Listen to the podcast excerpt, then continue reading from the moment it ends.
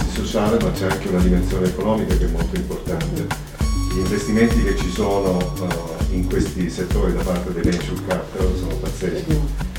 Eh, il problema è che eh, queste persone, per quella che è la mia esperienza, non è che abbiano una volontà uh, diciamo, malefica nei confronti fanno investimenti in 20-30 start-up sperando che poi sul mercato qualcuna di queste abbia successo.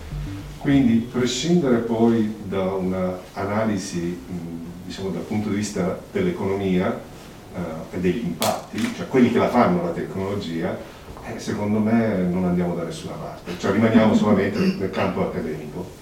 E invece noi abbiamo bisogno di eh, conoscenza azionabile, eh, actionable knowledge, cioè tutte le cose che ci diciamo dovrebbero essere un input soprattutto verso il regolatore eh, che è chiaramente in grandissima difficoltà, eh, abbiamo una manica di ignoranti là, cioè voglio dire, non, non, cioè, insomma, non ce lo dobbiamo dire, mentre questi si muovono con il concetto è move fast e, break, eh, e fade break, eh, fast, cioè voglio dire ti muovi velocemente e se sbagli va bene, ne fai un'altra. Mentre noi eh, andiamo con una velocità lenta regolatoria, le istituzioni vanno con una velocità eh, completamente differente. Quindi eh, quello che dico è tutte le nostre conversazioni vanno bene, ma poi dobbiamo trovare anche una dimensione del fare, non solo del parlare. E questo è un pochettino più difficile, perché possiamo menzionare Heidegger, Cartesio, tutti quelli che vogliamo, però poi eh, nella vita di tutti i giorni c'è clear view, che in maniera impropria ha preso tutte le foto possibili e immaginabili e ha cominciato a categorizzare. Il, diciamo, il garante per la privacy li ha multati per 20 milioni, ma gli fanno un baffo. Questa è l'unica cosa diciamo, che mi sento di portare una chiacchierata. Cosa faccio? Comincio a rispondere sì, sì, alla sì. Se posso scaricarti un po' dalla responsabilità, poi c'è il Presidente Bassetti. No, mi inserisco vada, vada. nel dibattito, perché secondo me qui diciamo, il, il libro è bellissimo, tra l'altro la lettura è arricchente e quindi il discorso non può essere che elogiativo nei riguardi dell'autrice.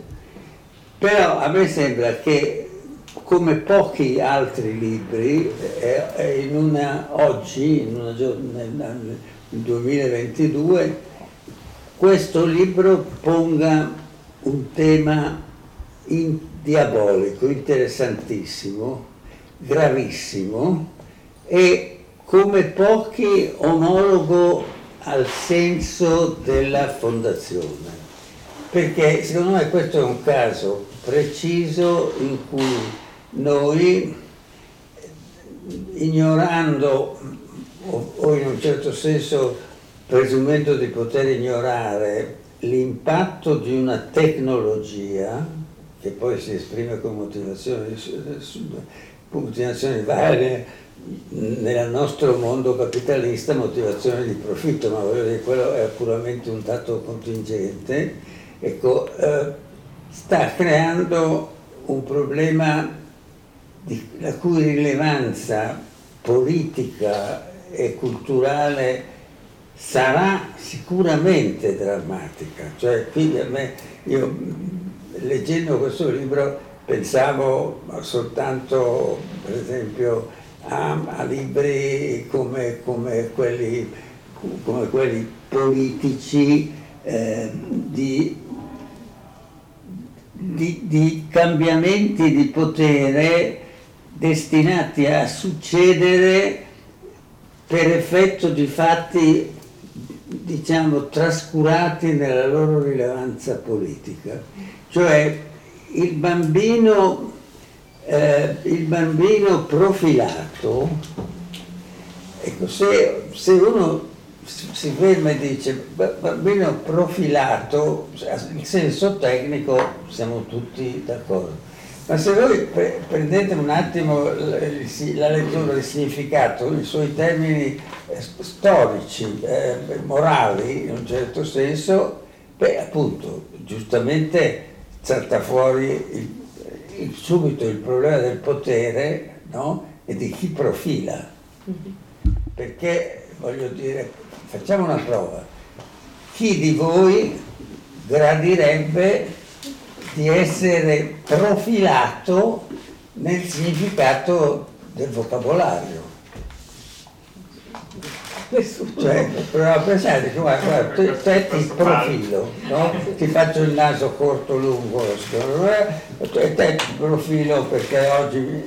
Cioè, il, io vorrei portare più che il discorso sulla tecnologia attraverso la quale profiliamo i bambini, ma sul crimine collettivo che senza rendersi conto eh, diciamo, facciamo rispetto, parliamo tanto di libertà, per esempio, ma quale maggior lesione al concetto di proprietà la profilazione? No? Cioè, ecco, allora, secondo me, in questo senso siamo in pieno territorio della fondazione.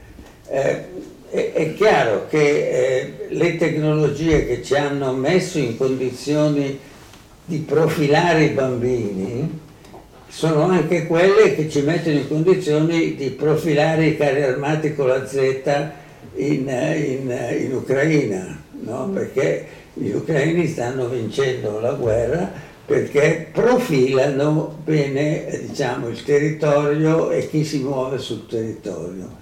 Cioè a mio avviso l'implicazione, e questo è non è un rimprovero, ma è una, un contributo critico eh, creato da, dall'occasione che avete creato di venire a discuterne in questa fondazione. Ma il tema, il tema vero, ed è già detto nel titolo, cioè i figli dell'algoritmo. Faccio un'altra prova. Chi di voi gradirebbe di sentirsi dire sono figlio dell'algoritmo. Voglio dire, no, sfido a duello, per, lo considereremo un insulto, no? Eppure, obiettivamente, aver scritto, il titolo è giusto, figli dell'algoritmo.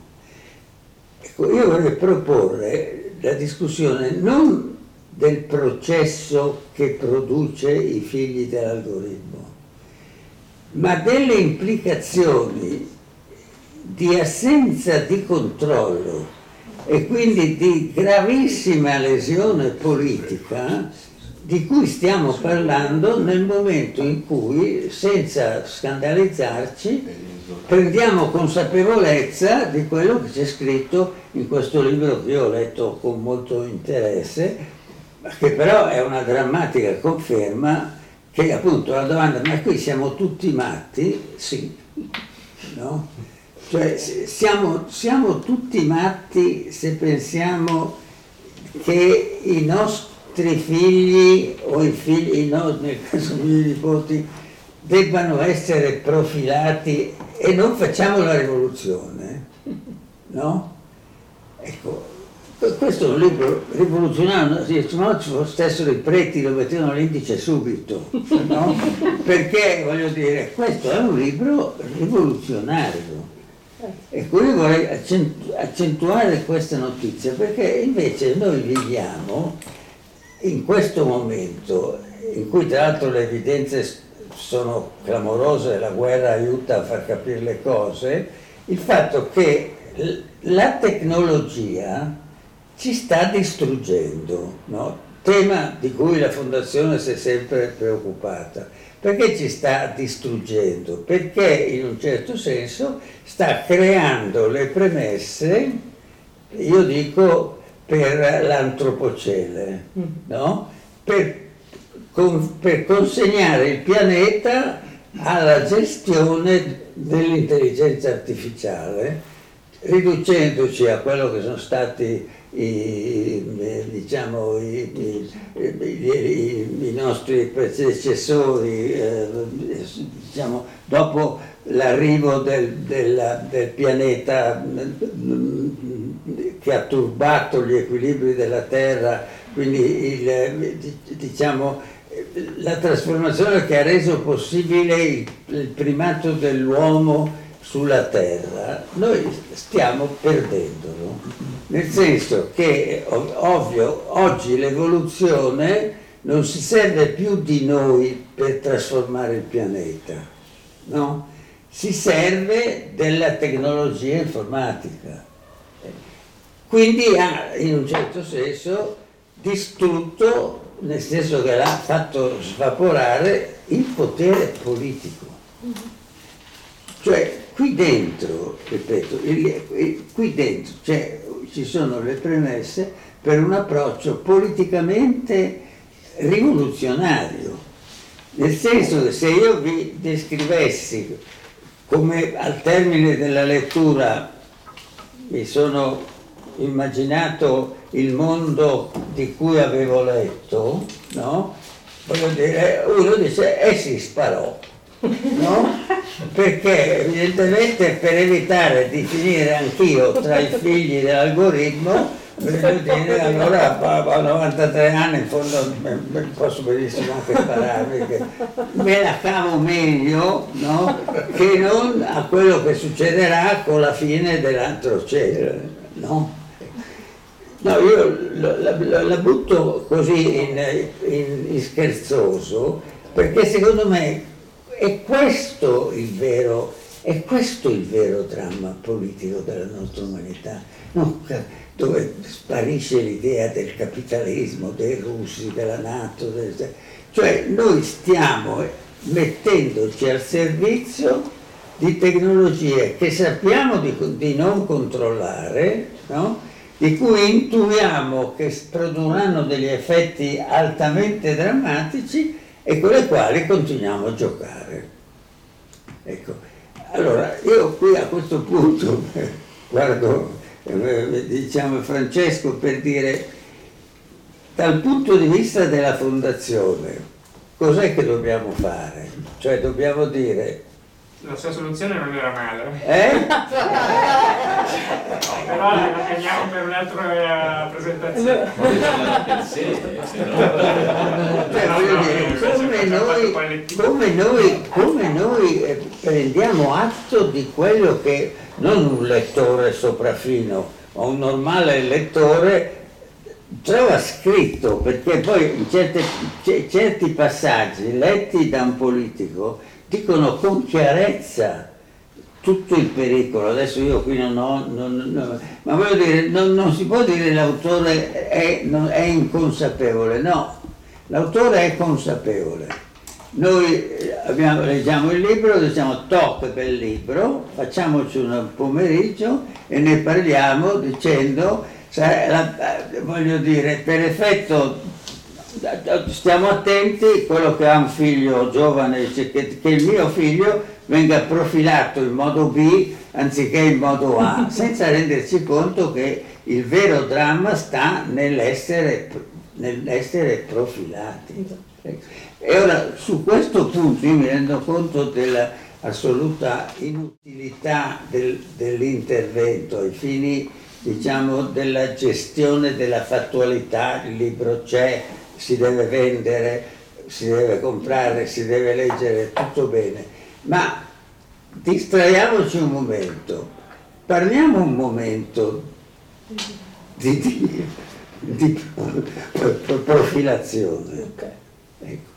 Perché è, un, è, un, è, una, parola terribile. Ecco.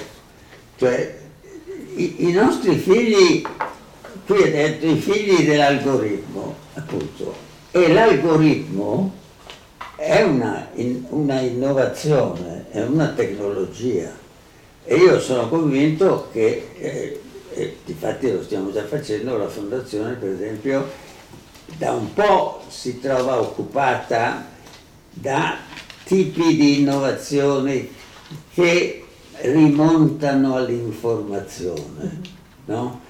Eh, cioè eh, io dirigo una, un'agenzia che si chiama Globus Locus e in cui dopo anni di lavoro siamo riusciti a spiegare alla gente che il localismo non è un po' di globale, un po' di locale, ma è una nuova dimensione tra spazio e tempo. No? E quindi in un certo senso la fine della geografia come criterio di base della politica è un, un, un quid che questa guerra sta, sta rivelando come ormai prassi.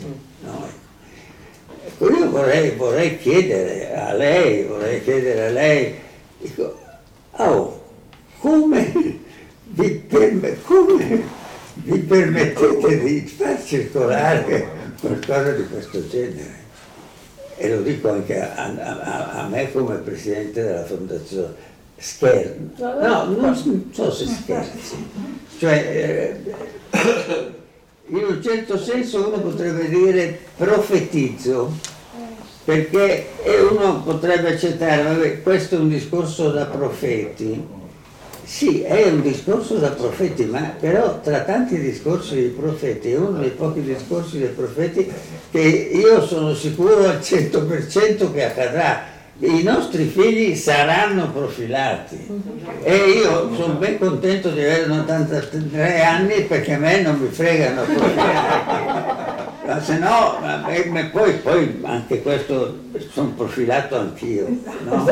ecco, solo che c'è poco da divertirsi usando il, il, mio profilo. Crepa crepa chiuso. Ma invece il, dico se quelli che restano perché per esempio tutto il problema della salute, no?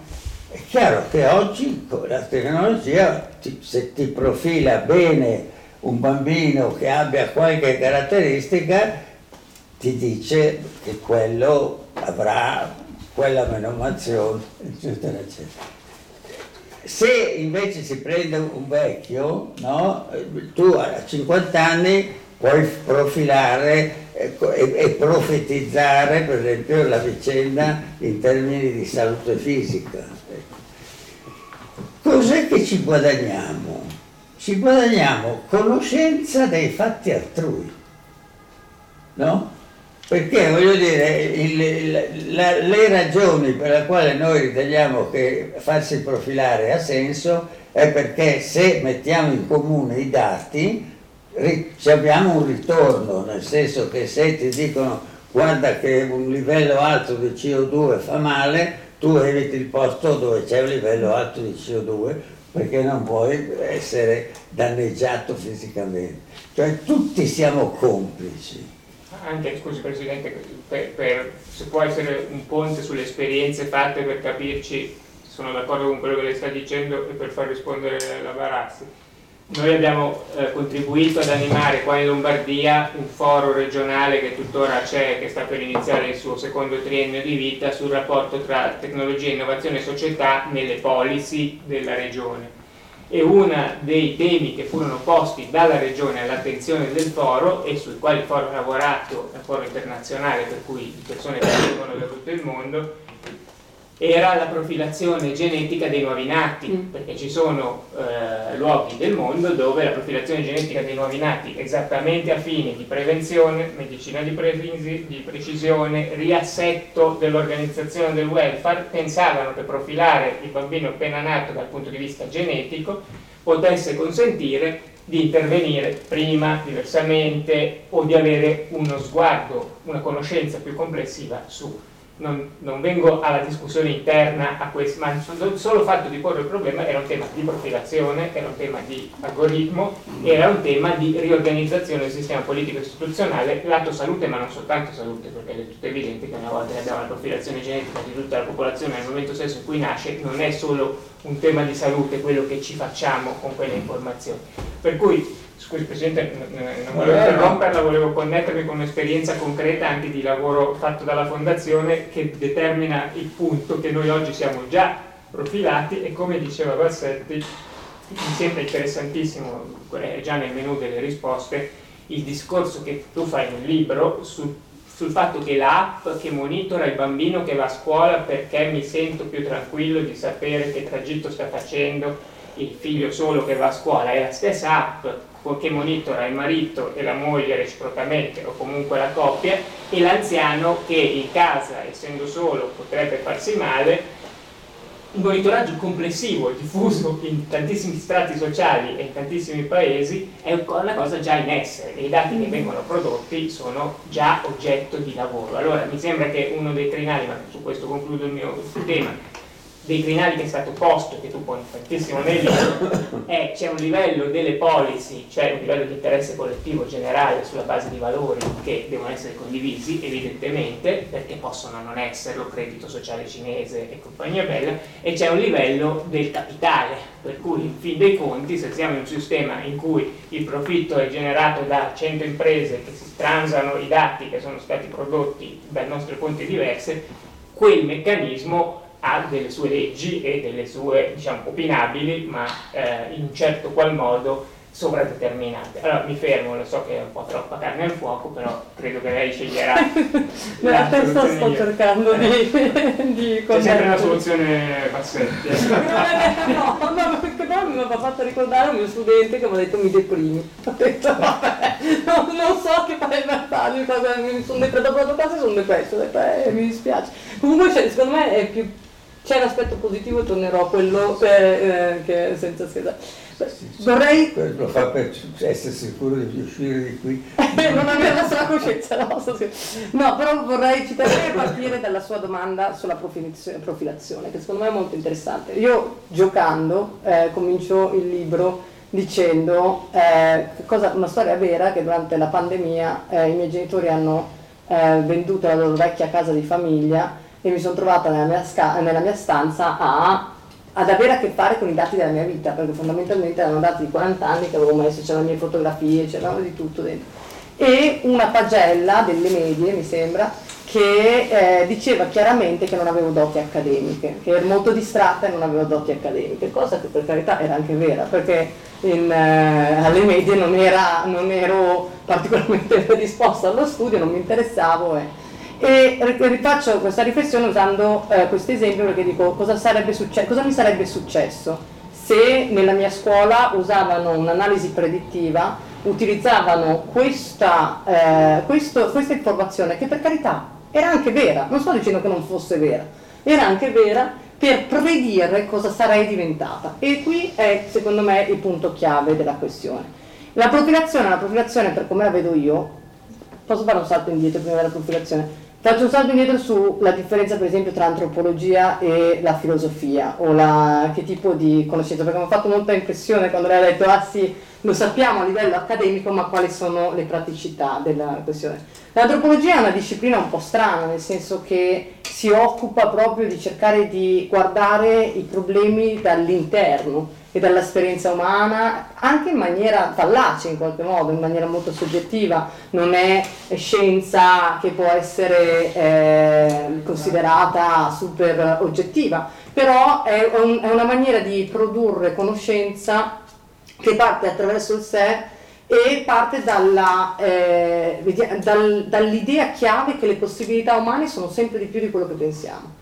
E, dalle, e dalla, della chiara chiarezza che non solo come esseri umani siamo estremamente complessi, complessi e in eterno divenire, quindi appunto io non vengo definita, pensa Dio, per, da quella eh, nota del, delle medie, ma che eh, questa complessità è molto difficile da eh, raccogliere o da captare a livello scientifico. Eh, e l'altro aspetto dell'antropologia che secondo me è molto affascinante è che eh, siamo un prodotto della nostra cultura, le culture sono estremamente diverse tra di loro eh, e quindi eh, e questo secondo me applicato alle tecnologie è un aspetto molto importante.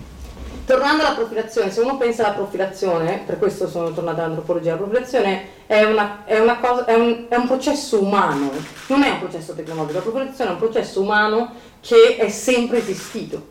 Se io, infatti faccio un esempio stupido nel libro, ma per dare un'idea, se io devo assumere una babysitter per, per, per i miei figli, cosa faccio? Metto insieme. Chiedo informazioni. Esatto, chiedo informazioni, metto insieme il più numero di informazioni che riesco a trovare e in base alle informazioni che riesco a trovare, che magari sono un po' sbagliate, mi faccio un'idea di co- chi lei o lui possa essere e eh, per prevenire un possibile rischio eh, a cui potrei esporre i miei figli. E, e come, come, come, umani abbiamo sempre fatto, abbiamo sempre profilato in questo modo, abbiamo sempre profilato le persone sulla base della, della cultura, di come parlavano, eh, di come si vestivano, eh, di, di, del mondo, infatti stavamo parlando con Virginia e ha detto ah, sei, siamo di Milano, e ho detto sì, da tanti anni che sono via da Milano ma non sono mai uscita, cioè non sono uscita mai a a, a, lasciare Milano da, dentro di me, sono sempre stata milanese, non c'è modo di non essere capita in quel modo. Quindi l'idea dell'antropologia è questo, che la profilazione è un processo umano. L'altra cosa che è molto interessante della profilazione è che la profilazione si basa sulla classificazione. Ora, non entrando nella, nella, proprio nelle teorie antropologiche del caso, però una delle più affascinanti, a mio avviso, teorie antropologiche sulla classificazione è quella di Mary Douglas Mary Douglas era convinta che tutte le culture e che tutti gli umani avessero bisogno di classificare. Perché? Perché nel momento in cui classifichiamo riusciamo a capire che cosa è bene per la nostra società, che cosa è male, che cosa è proibito. Infatti lei, purity and danger, per lei era proprio questa idea che creavamo delle cose che erano pure della società e delle cose che erano un pericolo e quindi non ci avvicinavamo.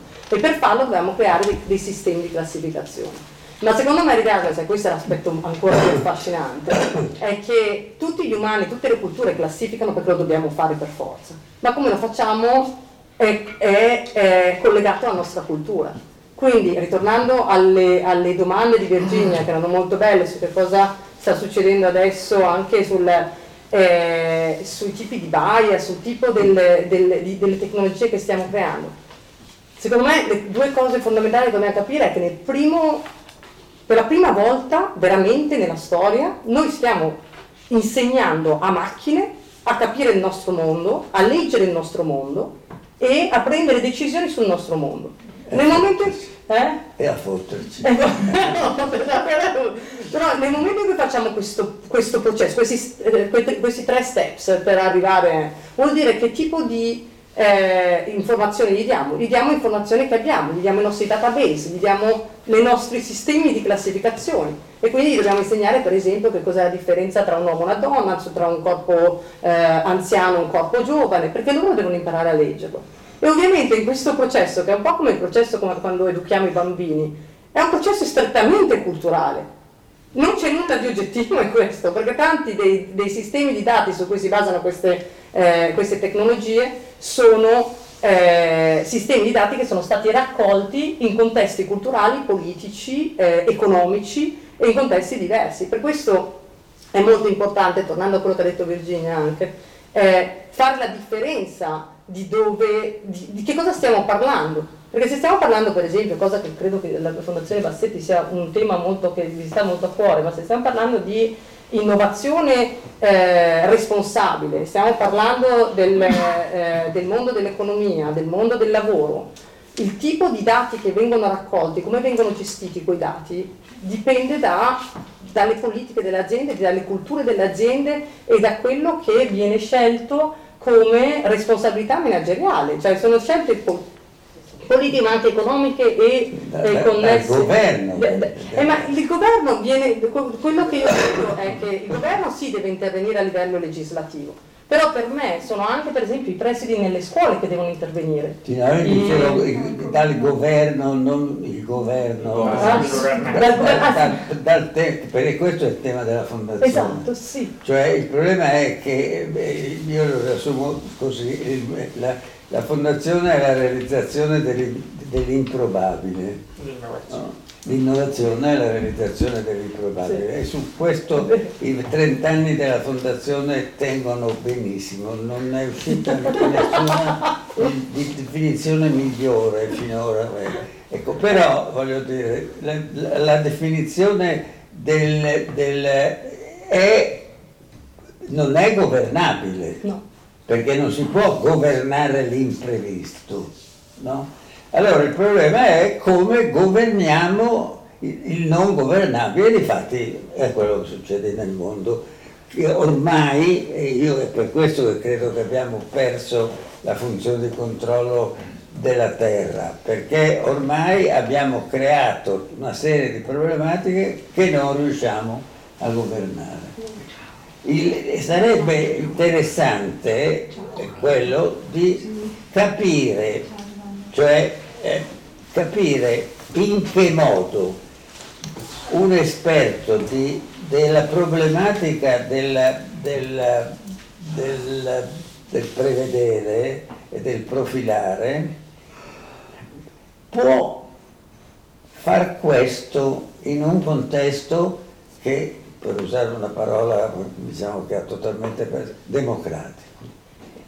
Perché se lei mi dicesse che i dati del bambino sono stati sottoposti alla, all'approvazione del bambino, per cui voglio dire la, quella, quella qualificazione sulla terza media non, non, è valida perché lei non l'aveva approvata, no. Perché forse non l'aveva beh, lì cominceremmo vagamente ad avvicinarci a qualcosa in cui siamo immersi. Un'ora fa abbiamo fatto il discorso sul problema della, dell'assistenza ai vecchi. No? È chiaro che tutta l'informazione sui, sui vecchi è fondamentale, il tema era eh, se noi sappiamo di più possiamo migliorare la vita del vecchio, però possiamo anche peggiorarla. Eh secondo me questo tema, eh, la mia è proprio una richiesta di alleanza con chi eh, pratica il tema c'è, è fondamentale, è il tema del, del sapere, dell'informazione. Ora, finora si sopravviveva al potere perché il potere sapeva sempre poco, no?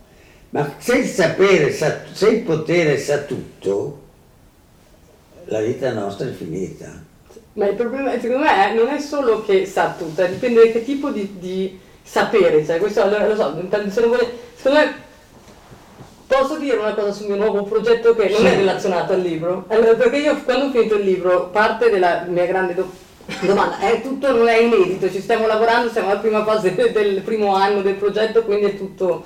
Però a me una delle domande che mi stava veramente a cuore era, era ok, abbiamo scoperto che gli algoritmi possono essere razzisti, sessisti, che possono sbagliare, abbiamo scoperto che l'intelligenza artificiale quando si tratta di profilazione non comprende la natura umana. Cosa stiamo facendo? Questa è la mia domanda fondamentale. E quindi quando ho lanciato nel 2020, a settembre 2020, che poi parte del, della letteratura mi ha aiutato anche a riscrivere i figli, a scrivere i figli dell'algoritmo, eh, ho, scritto, ho, lanciato questo progetto che si chiama L'errore umano dell'intelligenza artificiale, dove l'idea del gioco di, di, parole era che noi ci affidiamo all'intelligenza artificiale per, eh, per eh, salvarci dall'errore umano, però nel momento in cui mettiamo l'intelligenza artificiale sul campo non riesce a capire eh, non riesce a capire gli uomini in maniera completa, perché neanche noi abbiamo una, una consapevolezza di questo, e quindi l'errore umano dell'intelligenza artificiale era un gioco di parole.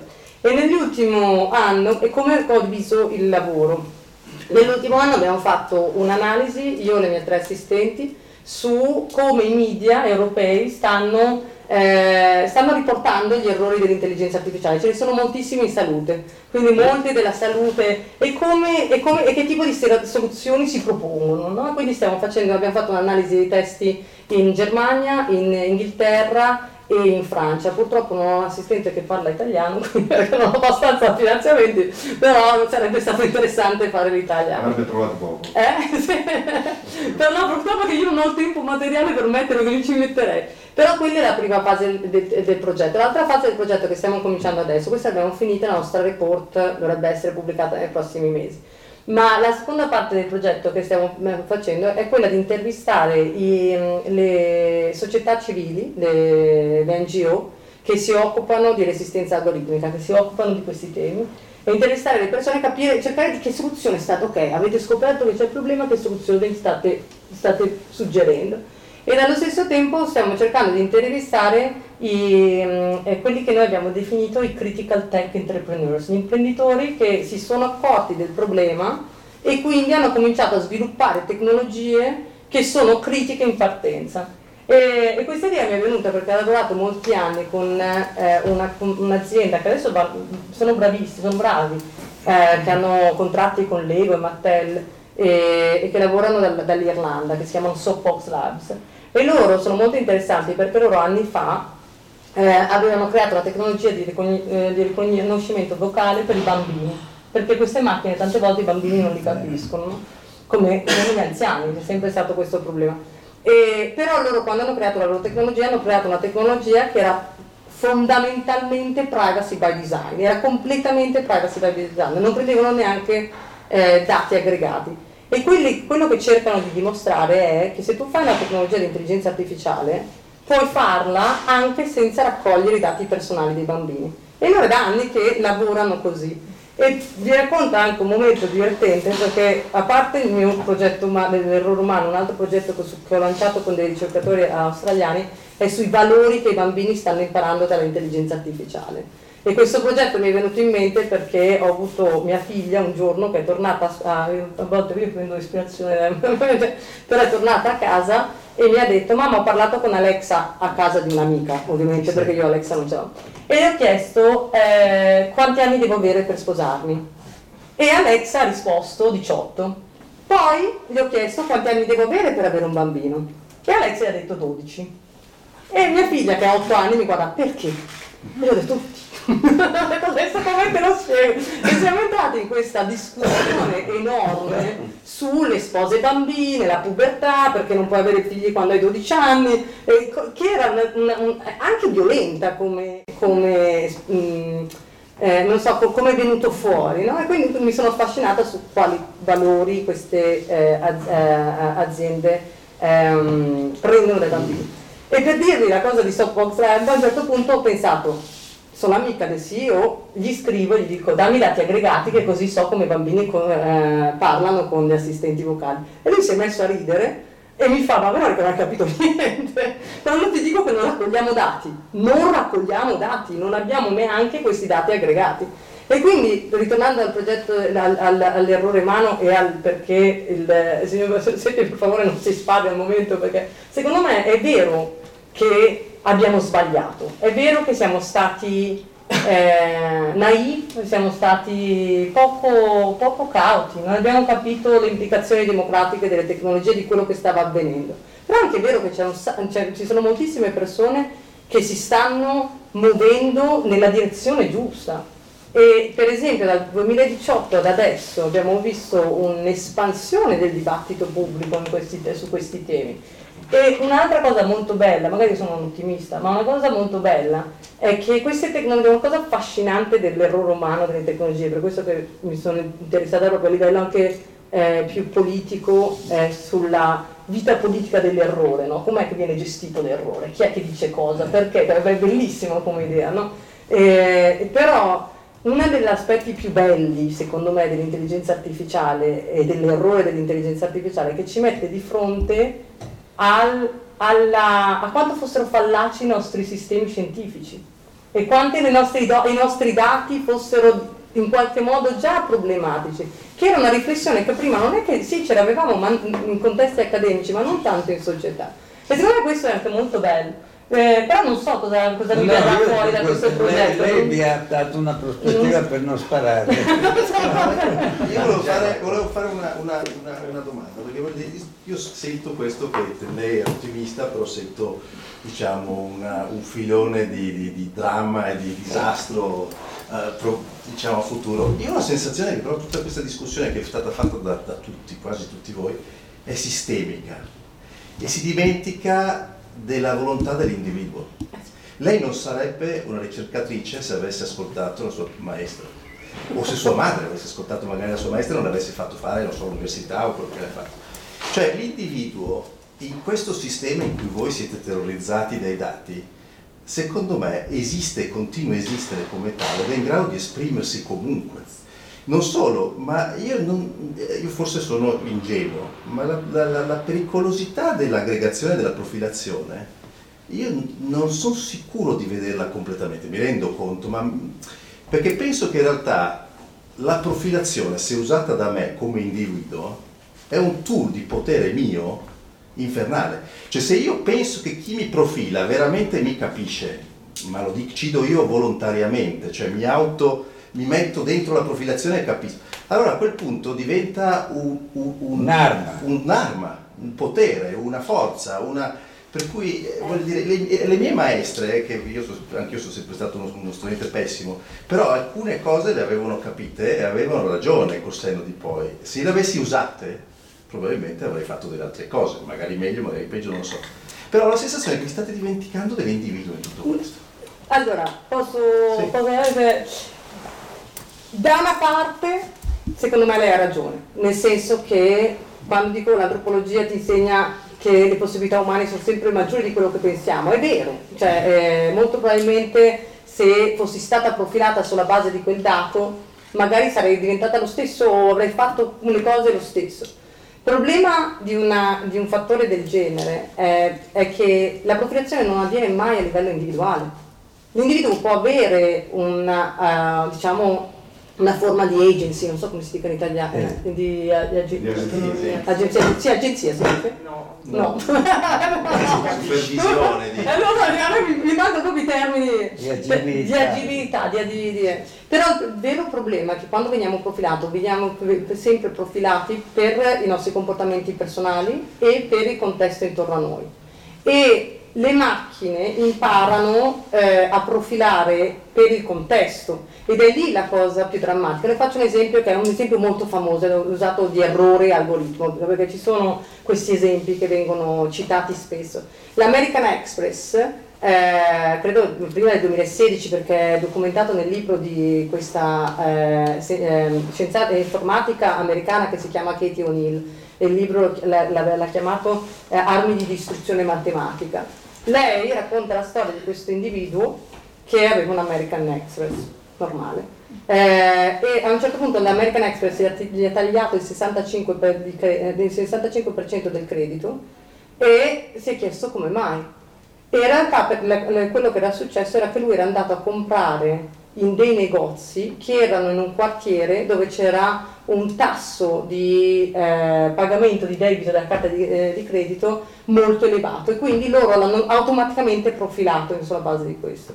Ora, eh, se uno viene da un contesto, io in questo sono sempre stata abbastanza fortunata, ma da un contesto di privilegio in cui se vengo profilata a volte ne va anche in, cioè, a mio favore l'essere profilata in un determinato modo. Però eh, quello che succede a una società quando parliamo di, di problemi democratici non è tanto se l'individuo riuscirà ad uscire, a liberarsi, ma è proprio creare una, una società che è sistematicamente disuguale. Ne faccio un altro esempio pre- preciso proprio.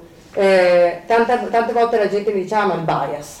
Se lei pensa al mondo dell'imprenditoria o al, mondo delle risorse umane, il bias è sempre esistito. Tu andavi da un, da un datore di lavoro, se eri donna ti profilava per come apparivi, se eri uomo ti profilava per determinate come ti vestivi, o, però avevi sempre questo bias, no? e, ed è vero, perché come uomini abbiamo sempre avuto questi problemi. Il problema è cosa succede se il bias che tu affronti in un'intervista viene amplificato in tutte le interviste di lavoro a cui tu vai perché tutte le aziende, aziende che stai provando a, dove vuoi lavorare usano HireView AI e quindi il, il, il, bias di quel datore di lavoro che è sempre esistito viene amplificato in maniera estrema quindi quando lei dice, io la, anch'io la, la, capisco, è vero, come individuo abbiamo una certa libertà. E l'altra cosa molto affascinante è che non è vero che gli, che gli algoritmi ci capiscono. La maggior parte dei dati che raccolgono, per questo sono ossessionata un po' con l'idea del, del, del, dell'errore, ma la maggior parte dei dati che raccolgono, per esempio, dalle nostre case, sono dati rotti, sono dati sbagliati. Eh, io tante volte faccio una ricerca Google perché sono preoccupata della gravidanza di mia sorella, ma, mia, ma non sono incinta o eh, ci sono tantissime maniere in cui usiamo la tecnologia che sono, eh, che sono proprio umane, che sono fallaci e quindi essere profilate sulla base di questi dati che si pensa come, come se fossero lo specchio di chi siamo è, è fondamentalmente sbagliato. Ora, per ora. Per, eh? per ora. Ma secondo perché, me... Perché la morsa si sta stringendo. E beh, il metaverso che cambierà un bel po' di cose. In questo senso c'è, c'è una sensibilità eh, eh, in giro, voglio dire, se lei prende nelle, soprattutto nelle aziende software attuali, molti dei dipendenti non lavorano, per esempio, si rifiutano, lasciano l'azienda che lavora per eh, diciamo, il governo americano per il Dipartimento della Difesa e così via. Questo sta avvenendo sempre di più, una sensibilità sui temi ecologici, proprio da parte di chi scrive il software. Virginia parlava di etica, eh, per esempio nel mondo del design, soprattutto design digitale mi riferisco, eh, diciamo, il concetto ethics by, uh, design by ethics uh, è un concetto che dieci anni fa non se ne parlava, mm-hmm. ultimamente, soprattutto con l'avvento dei social media, sta diventando un tema uh, importante. Quindi c'è un po' di feedback in quel senso, una sorta di retroazione. Il problema è che eh, purtroppo Google, Amazon e così via hanno un potere enorme e la politica non riesce a intervenire. Un esempio sulla sanità, poi mi taccio, eh, profilazione genomica, che è un tema che mi è molto caro. Eh, come le dicevo, oggi se uno si va a fare la profilazione genomica, quei dati per contratto appartengono alla società, alla Roche, alla 23andMe, e quello è il dramma, non è il dramma della profilazione. Se quella profilazione fosse del sistema sanitario nazionale, che la, la uh, diciamo, anonimizzasse e la mettesse a disposizione come quello che in, in termini anglosassoni viene chiamato bene comune, common goods, uh-huh. quello sarebbe il risultato, perché sulla base dell'analisi di quei dati potrei avere dei risultati positivi eh, sulla ricerca e quant'altro. Il problema è che invece sono dati della Roche, e quello è il dramma, e abbiamo una politica che non riesce a intervenire su questo livello qua. Non, so, sì. non solo non riesce a intervenire, ma ne subisce anche a volte la, una sudditanza psicologica. Eh, recente incontro di Draghi con eh, Zuckerberg sì. è come se eh, si avesse la sensazione che eh, quel tipo di percorso sia eh, come dire, da, da scrivere alla grande, alla, nobiltà del, dei processi industriali, a chi ha il potere. Significo. Esatto, e quindi dico solo una cosa velocissima e ringrazio tutti, poi non mi dilungo sulle premesse, però eh, stavo proprio pensando a questo, che eh, a me preoccupa il fatto che questa eccessiva informazione, che comunque diventa una morsa a un certo punto, sta sottraendo eh, in qualche modo eh, eh, sicurezza eh, al, proprio nella, nella, scelta della persona, come dire, il, il, rischio più grosso che vedo non è tanto di quanto le, le, tante informazioni ci possono aiutare a fare delle scelte migliori. Dovrebbe essere così, no? più informazioni, no? vedevo prima questa enciclopedia là sopra, una volta era la conoscenza aiutava a, de- a decidere. Oggi questa iperinformazione invece sta sottraendo sicurezza nel fare scelte da parte delle persone. Non è un caso, tra l'altro, che eh, mi ha colpito questa mh, come dire, ricerca fatta all'interno anche di, una, eh, un, per, un, momento di maternità, no? nel senso che c'è una preoccupazione che va sulle nuove generazioni che eh, ricerca in qualche modo eh, sicurezze da queste mh, questo moltiplicarsi di informazioni, no? addirittura o, o, le teme in qualche modo. Mm-hmm. Questo credo che sia, eh, alla fine nel, per scegliere una babysitter eh, ci, si possono raccogliere tutte le informazioni, ma a un certo punto bisogna affidarsi e a volte entra in gioco per esempio un po' di, eh, tra virgolette, anche così, eh, chiamiamolo coraggio nel dire vabbè ma io devo elaborare la separazione da mio figlio. No? Le telecamere negli asili nido che stavano cercando di mettere eh, sono la negazione dell'esperienza dell'asilo nido che è il distacco dalla madre, invece il controllo porta lì. Ecco, io temo più questa eh, ripercussione psicologica che sta portando questa eh, enfatizzare una, dire, una, un dominio del, dell'informazione. No? L'informazione, anzi ne abbiamo forse troppa, è il problema di come eh, le contestualizziamo anche in un contesto sociale. Sono queste le cose che fanno scegliere la babysitter, sono il confronto con il proprio partner, un vicino di casa, a volte le scelte hanno bisogno di una dimensione sociale, di una dimensione anche personale, quindi mi preoccupa meno il fatto che ci, ci controlleranno. Il problema è che siamo noi ci stiamo un po' Eh, così eh, ah, stiamo diventando più esatto, stiamo diventando, ci stiamo facendo illudere che tutte queste informazioni potranno in qualche modo aiutarci maggiormente, invece in realtà sono anche informazioni a volte poco utili e tra l'altro Eh, vabbè, scusa. Io volevo dire solo una cosa bellissima. Poi sono le 19, una battuta di Scassant che credo che per onestà dovremo... No, no, prego. No, no, no, volevo dire, quello che ci ha insegnato secondo me questo periodo disgraziato in cui le comunicazioni sono avvenute attraverso questi affari, qua, è che abbiamo perso la capacità istintiva animale di tramite il contatto umano, che non è contatto umano, tramite quell'affare lì, di avere tutta una serie di informazioni che sono essenziali. Cioè voglio dire, la babysitter io non faccio, non la ricerco attraverso no, un esame fatto attraverso quell'affare là, io la voglio vedere in faccia. Non c'è niente da fare, tutte queste cose, questo è pericolosissimo.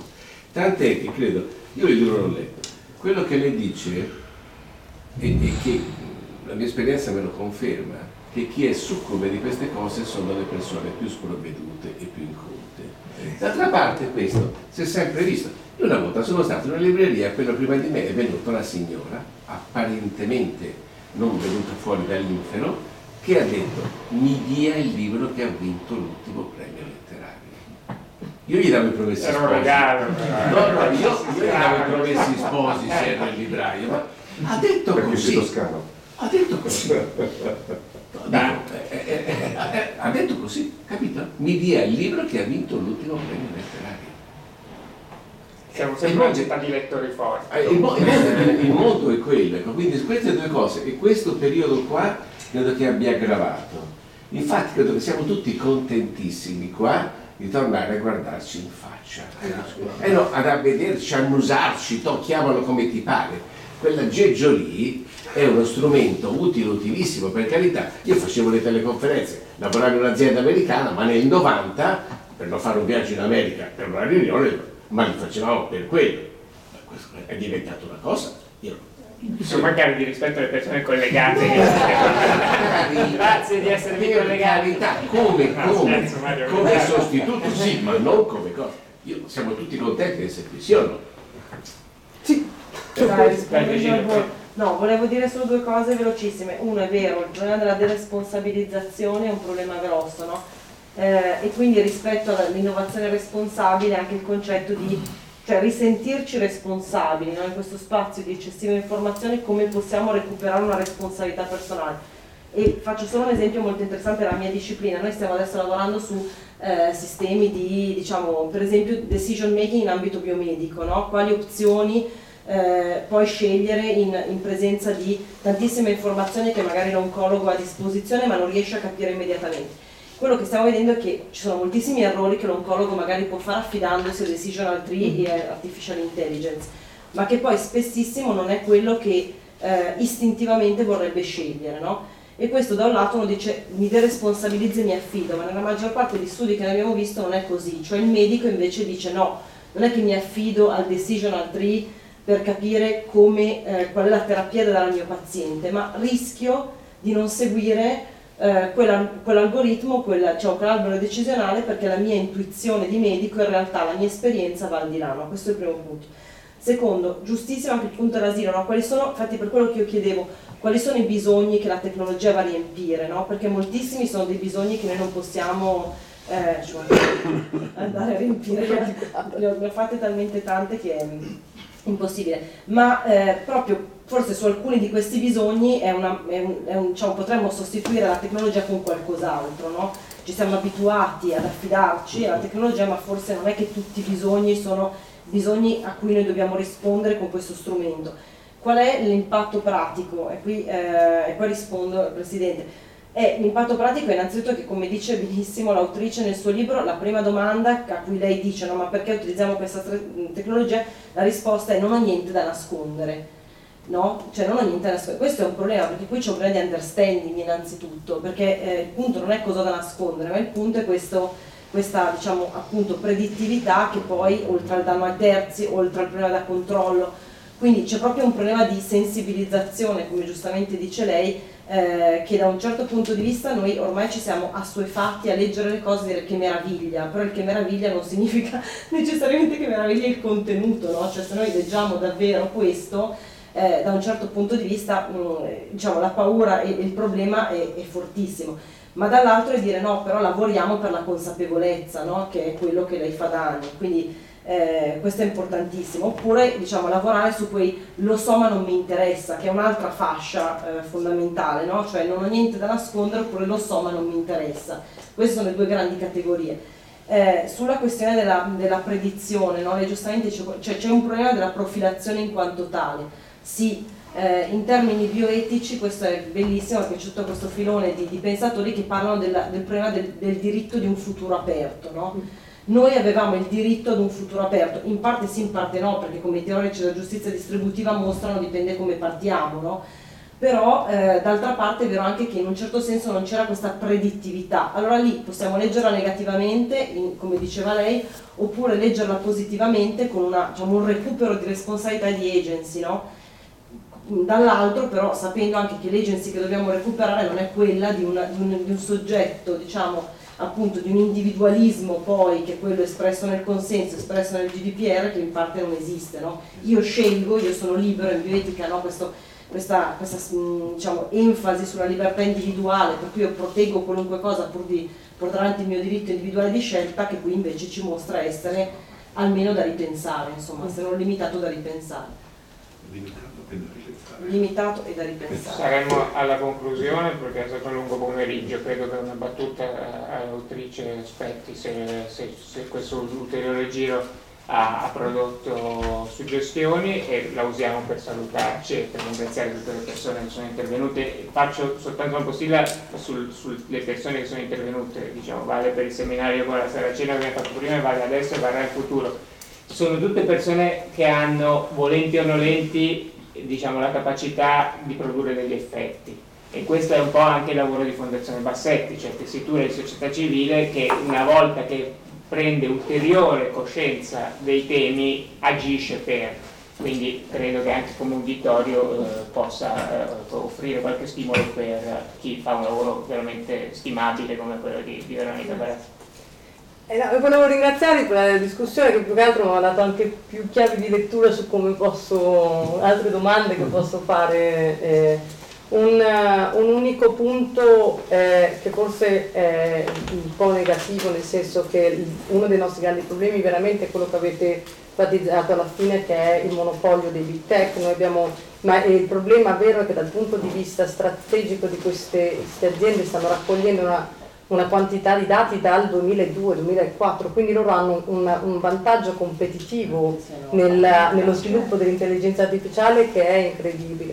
E quindi per questo che i governi, è quello però secondo me più maggiore sensibilità e maggiore etica del lavoro, cioè, che, che vuol dire anche per esempio colleghi miei eh, in università in Europa si sono rifiutati di usare Proctorio per esempio eh, Proctorio, che è un software che analizza la, la, le facce degli studenti online per capire se stanno barando o no. Però è un software che è riconosciuto per essere discriminatorio e anche sbagliato e molti dei miei colleghi in Europa hanno cercato di opporsi all'introduzione di queste tecnologie nella, nella loro università e quello che cerco di, di, spero che succeda nella società è che veramente ci sia maggiore responsabilità in, nelle aziende, nelle scuole, nel, neg, negli istituti medici e maggiore consapevolezza di questo e secondo me c'è, quindi sono abbastanza positivo e ottimista.